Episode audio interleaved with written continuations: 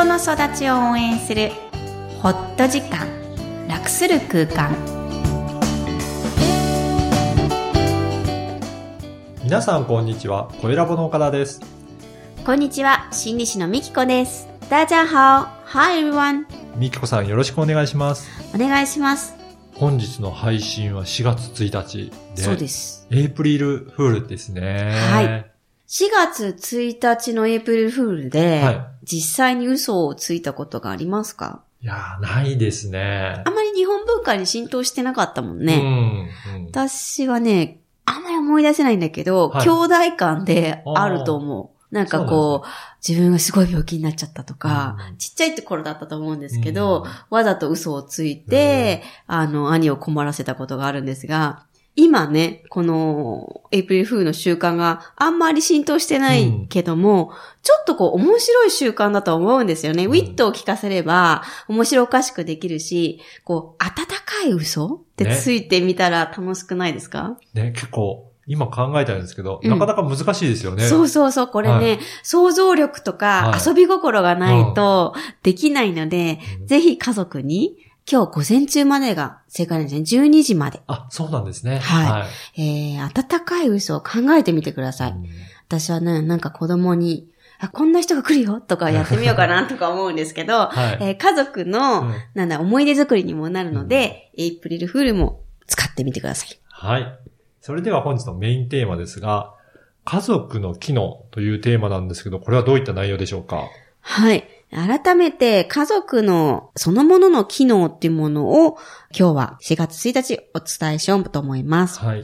えー私の社団クロスが大事にしている感情と家族の機能。このもう一つの家族なんですけども、えーやはり社会の最小単位うんっ。て言われ続けてますが、何がそんなに大切なのかと言いますと、人が成長する上で一番影響を受けるのが、やはり家族なんですね。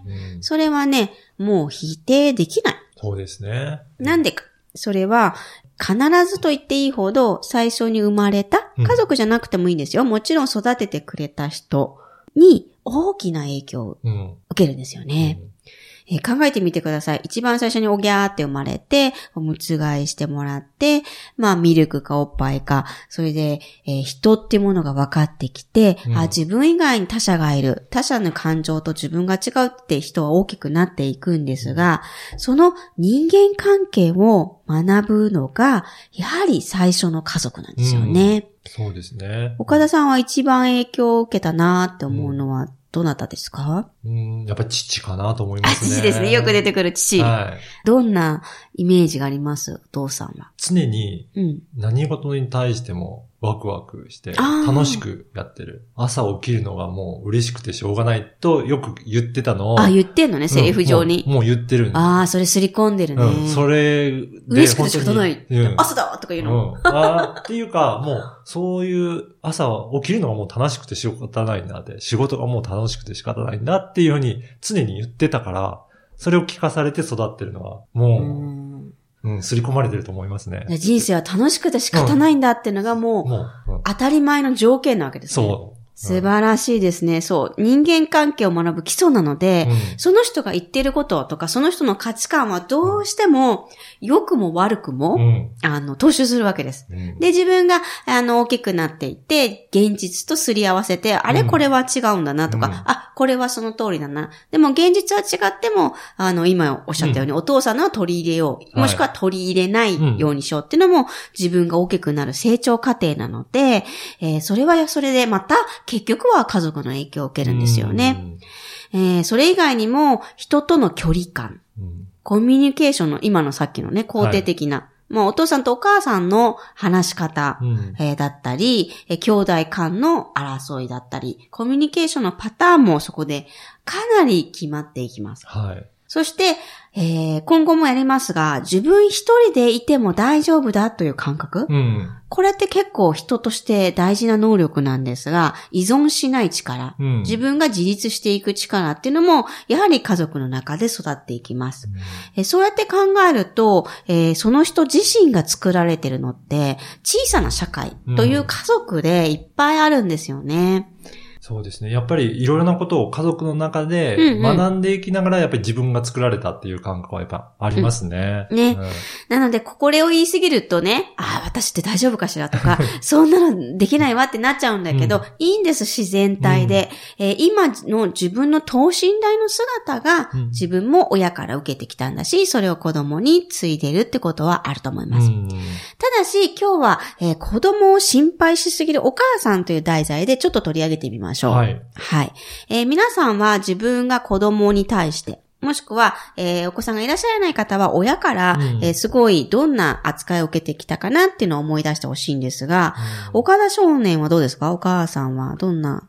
えっ、と、あまり細かいことは言われなかったかなってうんいうのがあるので、うん。信頼されてる感じはすごいありましたね。え、父よりもお母さんの方があるの？父は完全な放任なので、信頼とかなんとかじゃない感じ。で、母親は見守ってる。あえて、いいね本当は言いたいんだろうけど、うんあえて口出しはしないっていう感じは受けてました。じゃあお母さん頑張ってね。うん本当はどうだったかわかんないけど、うんあの、あえてね、そうしたのかもしれないしね。うん。夫婦ってやっぱりこう、補完し合ってるので、放任父さんで、うん。うんあの、こう、見守る母さんっていうのがすごい目に浮かぶようですが、えー子供をどうしても心配しないようにしようと思っても気になって気になって仕方ない方、うん。えもしくはそう育った方は、ぜひ今回注意していただきたいんですが、どうしても、えー自分への信頼感っていうのがうん。ちょっと薄いパターンだと思います。つまり、相手が心配ってことは、相手をこう、ちょっとコントロールしたい。うん。こういう風になってほしいって思いがあまりにも強くてコントロールしちゃうんですね。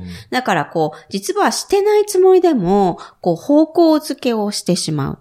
放任が実は一番難しい。うん。うん。放任って、まあ、見守る放任ね。はいうん。で、無視の放任じゃなくてね、えーそれができる距離感っていうのは、そういう環境で育ってないとなかなか難しいんですが、必ずできます。うん。なので、心配しすぎてるなっていうバロメーターが、はい。相手が窮屈じゃないかってこと？あー相手、がちゃんと要望を言えてるかっていうのがサインにもなるし、えー何か症状が出ます。もしコントロールしてたら。ううんん。それが出たらちょっと緩める。うん。例えばね、あの、私も反省してるんですが、次女の時に相手が嘘つき出したの。ああ。それすっごいバロロメーターだから。はい。もうコントロールしすぎだったと思う。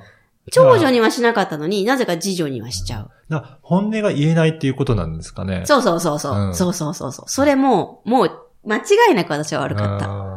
うん。その理由っていうのは、いろいろあるけど、どっかに必ず SOS や、あの、Q が出ているので、それをつかめればいいんです。で、それ、れを繰り返し繰り返していれば、子供を心配しすぎるんではなく、適度な距離感っていうのが自分で模索する。うん。ただし、いつも本当にその距離感が保ててないかもしれないなっていう、あの、自分の懸念っていうのは忘れないで保つことっていうのはうん大人としての責任ですね。ねはい。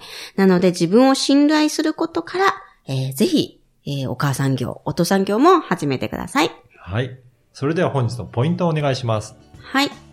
家族の機能、えー完全な家族はどこにもありません。えー歪みがあるのが普通の家族であり、その歪みを悪いとするのではなく、認めてあげることが一番強い家族になっていきます。そして他者に力を借りることも大事なんですよね。今日もいろんな気持ちにありがとう。そういえば、新しいプログラムが始まったんですよね。はい。実は、ポッドキャストをやっている延長で、音声を配信するプログラムを始めました。はい。感情21日間プログラム。うん。自分の感情に向き合って、えー自分が好きになれるように、えーもっと自分っていうものを深く楽しめるように、えー21日間使ったプログラムを、えー始めています。はい。えーぜひね、4月、今日から開始して、4月末までうん無料とさせていただきますので、はい。ぜひお申し込みください。はい。最後に、えっ、と、無料期間中は、あの、終わった方にアンケートをお願いしているので、それを書いていただけると嬉しいです。はい。えーこのポッドキャストの説明文にも URL を掲載しています。また、育ちネット多文化クロスのホームページにも感情21日間プログラムのバナーがありますので、ぜひそこからアクセスしてお申し込みしてみてください。この番組ではお悩みや質問を受け付けています。育ちネット多文化で検索してホームページからお問い合わせください。みきこさんありがとうございました。ありがとうございました。バイバイ。